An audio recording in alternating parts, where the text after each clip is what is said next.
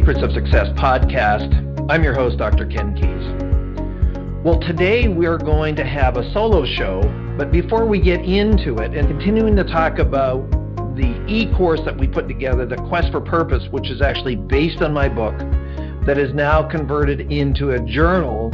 Uh, just a reminder, just thank you again for listening. If you uh, like what we're doing, please uh, pass it on, share it, leave a positive comment wherever you are listening uh, and where you're you know, getting and consuming this information. If you know of some great guests that can add value to Secrets of Success, then we appreciate that. The other one is if you have any comments or items or suggestions or thoughts, we're very keen to hear from you. So I've been doing a series on the quest for purpose. You know, we finished building out this e-course, and so if you have interest in really taking your life to the next level, that is something that's available on crgleader.com. Look at the online courses, and then I take you step by step through some of the things that we're talking about here as an introduction in this podcast. Now, this is part number three uh, as we continue through the quest for purpose. Now, if you didn't get to part one and two, go back into the archives in whatever uh, platform you're on, and it will be there. Now, today, we want to spend some time around this whole concept of purpose and mindset. You know, if I know my direction in life, if I know what I'm supposed to be doing, if I know what I'm passionate about, and I don't have the right mindset or I'm pessimistic, then what benefit is that going to be? So, we're just going to take some time today in the show to talk about it. And by the way, I need this mindset podcast as much as anybody, especially in you know some of the conditions we find ourselves in the world these days. Is mindset is never has it been more important for us to get our head around how we're thinking, and we all have a responsibility, no matter what. And this is kind of the the challenge for all of us is that no matter what, you always choose how you respond. You always choose what you're going to be thinking. And so our mindset is a choice. And here's the reality, and I've talked about this before with Caroline Leaf's work and Bruce's work around this concept of epigenetics, is that our thoughts are constantly influencing your brain. In fact, in our Dying to Live course, we talk about how your thought processes actually affects your DNA and your immune system. So if you think you're sick and you think you're going to get cancer, guess what? You're probably going to get cancer. That is way out there, I know, but the reality is is that how we're constantly thinking is affecting us. And here's the other side is negative mindsets, worry, fear is toxic to our bodies. Now, here's the other side to the positive. If epigenetics is true, meaning our thoughts control and influence us, it goes to both sides of the ledger. So, this other side called neuroplasticity, our ability to grow our mind, our brain, um, our systems to really have our body respond positively, our systems to have show more confidence is that it goes both ways. If I'm low in self worth, I can also be high in self worth because this becomes a choice. So, in one of the following shows, we'll get into the deep uh, sort of process of what is it that really makes my life purpose. But one of the reasons that I included this chapter in the book is so many times people have a pretty good idea or a sense of what direction they're going. But because of fear, they don't make the direction or they don't make the choice, pardon me, to move forward with a new opportunity. They worry what other people think. They're concerned about, you know, what if it's the wrong decision? And so fear is not your friend. This other side of fear, or this other component or verb of fear, is worriers. Have you met these individuals that no matter what, they're always worrying about everything? And we know the stats on that 90, 95, 98% of what you worry about will never happen. The other thing around mindset is that you are not going to realize your purpose if you're lazy, if you're a bully, if you are weak. And then, the, you know, when we say slothful versus lazy, it's just, you know what? You got to step it up. Is individuals who have achieved things in their life have ambition.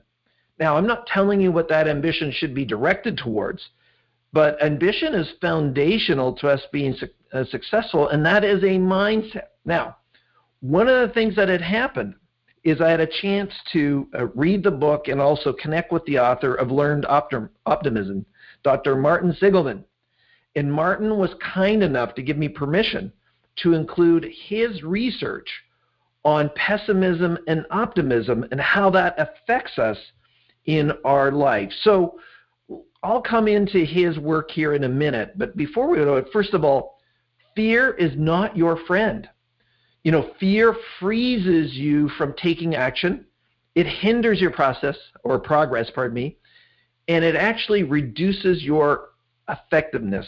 I mentioned earlier, fear is toxic to your body and your brain. It changes the molecular structure of your bottoms and reduces your immunity, your your your confidence levels. And for the most part, fear is self-induced. You know, if you're listening to the news every night, there's no way you're not going to have fear because look at the input that you're getting or social media or the trolls that are out there. And so we need to be able to protect ourselves and make sure that the input that's coming into our space and into our life is positive. You could have a really negative friend uh, uh or a family member. Well, then we need to guard ourselves and protect ourselves from those individuals because they're just going to suck the energy out of you. The other thing that was interesting is that, you know, one of the individuals in the marketplace that I uh, really appreciate his work is Brendon Burchard. In, in his book, Motivation Manifesto, he really talked about that fear was you being self centered and it was about ego. You know, I'm afraid, I'm worried, uh, I will not live up to somebody else's expectations. It's all about I. So his comment, and I agree with it, is that fear is actually egocentric, and we want to, fear is running you, and you want to let go of it, and your ego is in charge. Now, here's the comment it's either fear or it's freedom. You can't have both. I, many, many years ago, uh, read the book Man's Search for Meaning with Viktor Frankl. And so he is the one who was in World War II intern camps. He says even there, in those just terrible, terrible uh, environments where people are being killed on a daily basis, is you even there you had a choice. And he said it was interesting. Even the people there that gave up were the ones that seemed to be sent to the gas chambers, and those that still had some hope, had a choice, were the ones who survived, and he was one of them. And so, if anybody could speak to it, he would.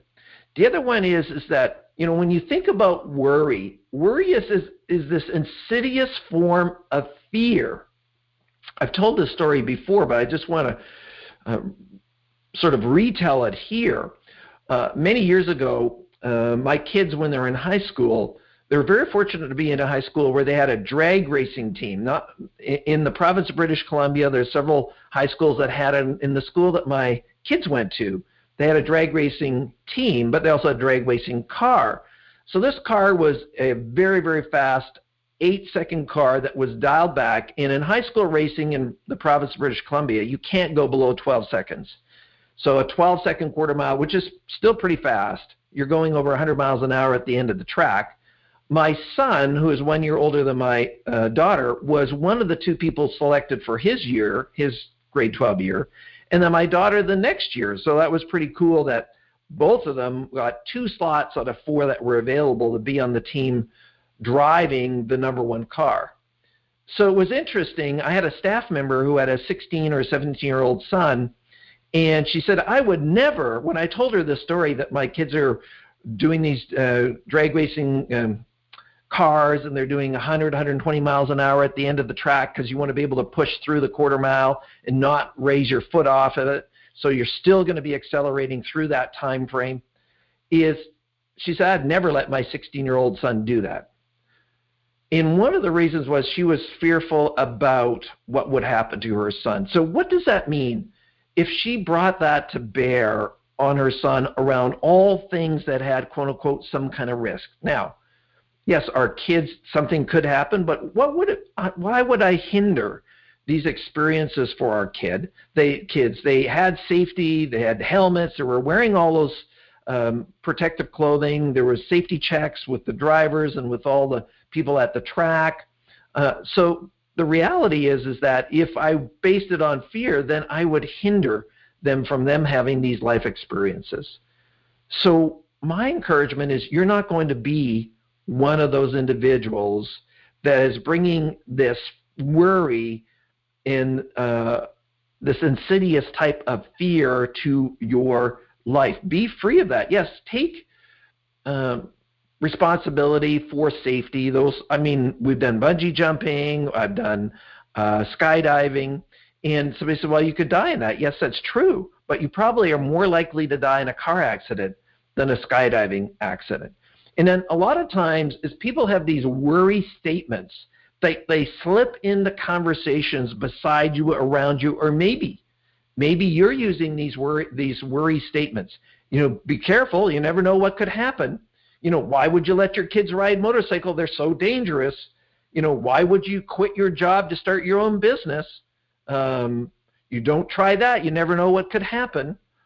What if something goes wrong? What will you do? I mean, these are all worry, fear based statements that you want to avoid. The other side that comes into it that we were talking about earlier is people that are sort of the lazy or weak is uh, in the Western culture is the good enough disease. Well, that's good enough. So this commitment or this embracing of being mediocre. Um, you know, you worked hard. You know, you can quit now. Take the rest of the day off. Now, I'm not saying about being obsessed or being a workaholic or any of those things. Is that excellent really does excellence does require commitment requires discipline requires going above the average and this is not a burden. This is an enjoyment. I mean there's some days that i don't necessarily like doing let's say a podcast because maybe i didn't get enough sleep or something else happened. But once i get into it then it just flows as we're doing today. So other comments like, oh, you're just a dreamer, that will never happen. You really have to guard yourself around it. Now, I want to spend some time around this whole concept of optimism and pessimism, probably, you know, a solid 20 minutes in the show today.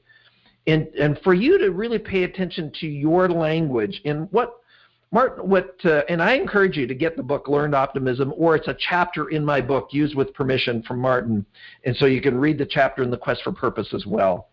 Is that your response to his assessment around your optimistic and pessimism levels does have predictive coefficients, meaning that your optimistic level does contribute to and is equal to or is related to your success levels. And if you're highly pessimistic, then your success level is going to be much lower. So let's just talk about the difference between optimism and pessimism and how this shows up. Is that optimistic individuals, there's like three concepts, actually four concepts that are in it. This permanent versus temporary, specific versus universal, uh, personal, which is internal versus external, and this whole concept of hope. So, give an example is that a pessimistic individual, let's say something negative happens, and they say, I'm all washed up. You know, uh, so they, what they do, or, uh, you know, I'm, I never have enough energy. I'm, I'm, I'm always tired. So rather than being specific to the moment, the pessimistic person is making whatever is occurring to them permanent, where the optimistic person says um, they they have one they call a temporary a temporary sort of application. In other words, a pessimist might say the boss is a jerk or there are no good bosses, versus the optimistic person is the boss is in a bad mood today.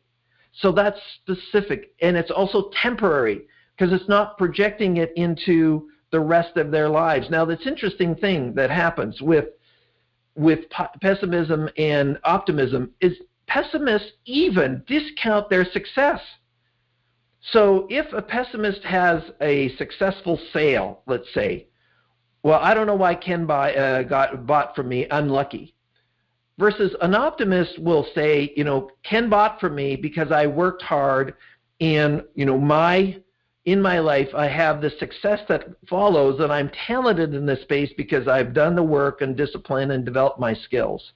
And so they're also making their success permanent as optimistic individuals. The other thing about pessimists is that they have this sort of universal application. So let's say I don't get a sale. And so I, for whatever reason, so you know what? Uh, not only is my career suck, my personal life, I don't have, you know, any friends, my family doesn't like me, uh, my health in disrepair. So what they do is they take this failure and then they deploy it through all of their life. So on the other side is that if I don't get a sale and I'm optimistic, I contain it or specify is that, you know, I realize Ken didn't want to buy from me. I did the best that I job. It's obviously it's his choice about that item or he wants to go with somebody else. So I contain, but I make that failure specific to that person, not to generalize into the rest of my uh, life. So the other one is is that when a positive thing happens, is an optimistic individual, then as I mentioned earlier, not only do they project it into other areas of their life, they also own that success. So, you know, I I worked hard to get it. So you are being specific that when you have something that's of success to you and you've been successful, the optimistic person owns that success. And then they transfer it um, you know, universally throughout their life. But the pessimist actually discounts their success. So I'm got lucky on the sale. I don't know why they bought, but the rest of my life is still, you know, in a mess. So I might have sold you, but if I'm pessimistic, I actually discount it and I don't apply that success to other parts of my life the the other thing around you know this positive and negative is that pessimists if i had a negative item they again they make it universal to the rest of their life if i have a, a positive item i i discount that and i don't pass it on on the flip side the optimistic individual they make it universal to their life if they have success they discount it if it's a failure and everybody says, well, that's just a play on words. Exactly. Exactly. Because optimistic individuals, this is proven over the 25 year study that Dr. Seligman did.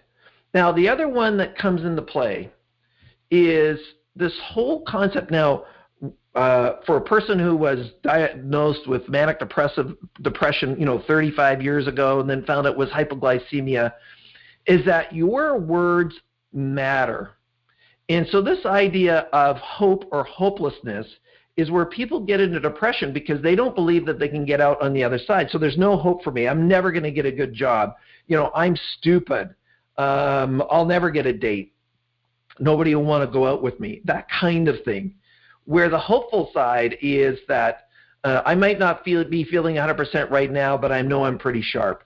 Uh, that person didn't want to date me, but other people will. So again, the hopeful side is to make sure that you are thinking about what is possible for you, and that's also true for all the people around you. Uh, if you are a parent, one of the things that happens with teenagers, they get bullied, and a lot of times they start kind of uh, using the information that's sent to them, the bullying, and they take that personally. And there's a lot of peer pressure as we're growing up, and even as an adult, there is. And so Martin actually was asked by the Girl Scouts of the U.S. to create happiness clubs. And the reason they did it is that they, you can teach people uh, a cognitive, or what he calls cognitive process, to watch your language to make sure was that language pessimistic?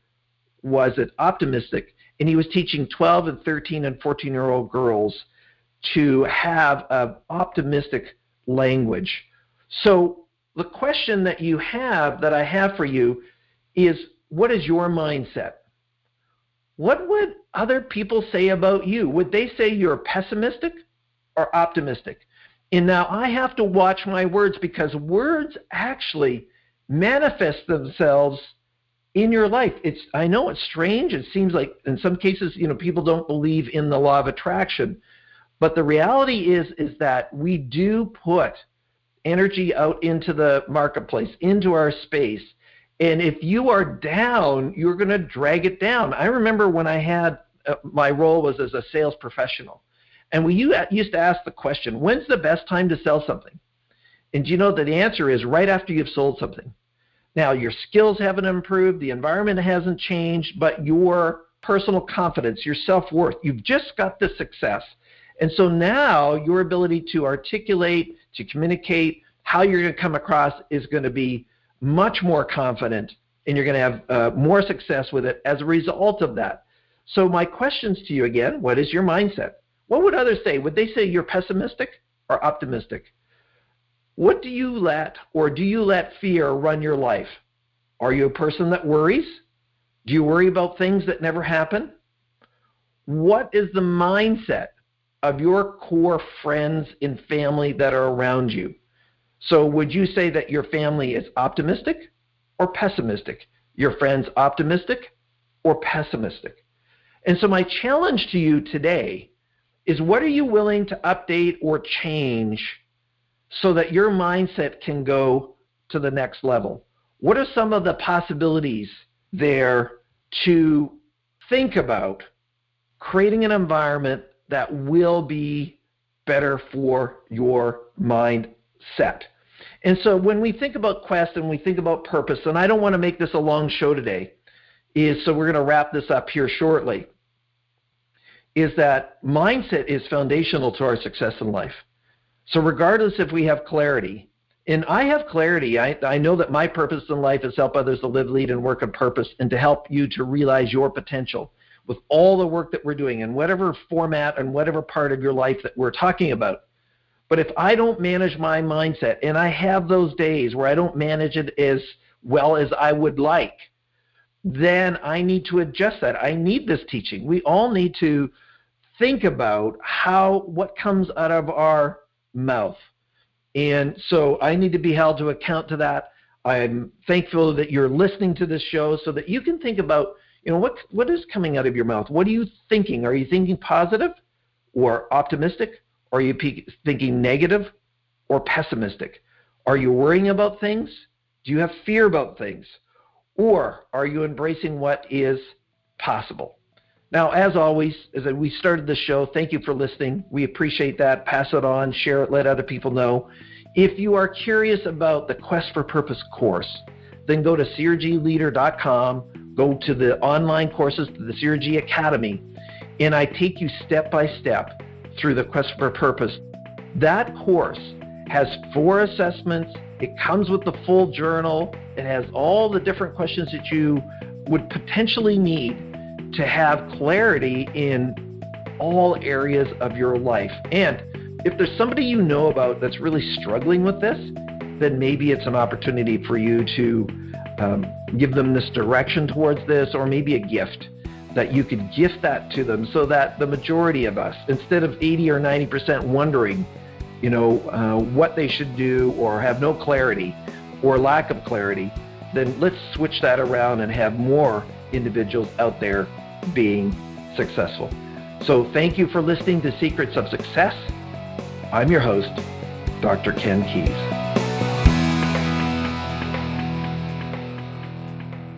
Thanks for exploring the secrets of success with us. If you want to keep the momentum going, log on to crgleader.com. Scroll to the bottom and sign up for our inspirational emails. You can also take your success to the next level by following us on Facebook and Twitter and connecting with Ken on LinkedIn. We hope you have a great week and look forward to you joining us next time for the Secrets of Success podcast with Dr. Ken Keis.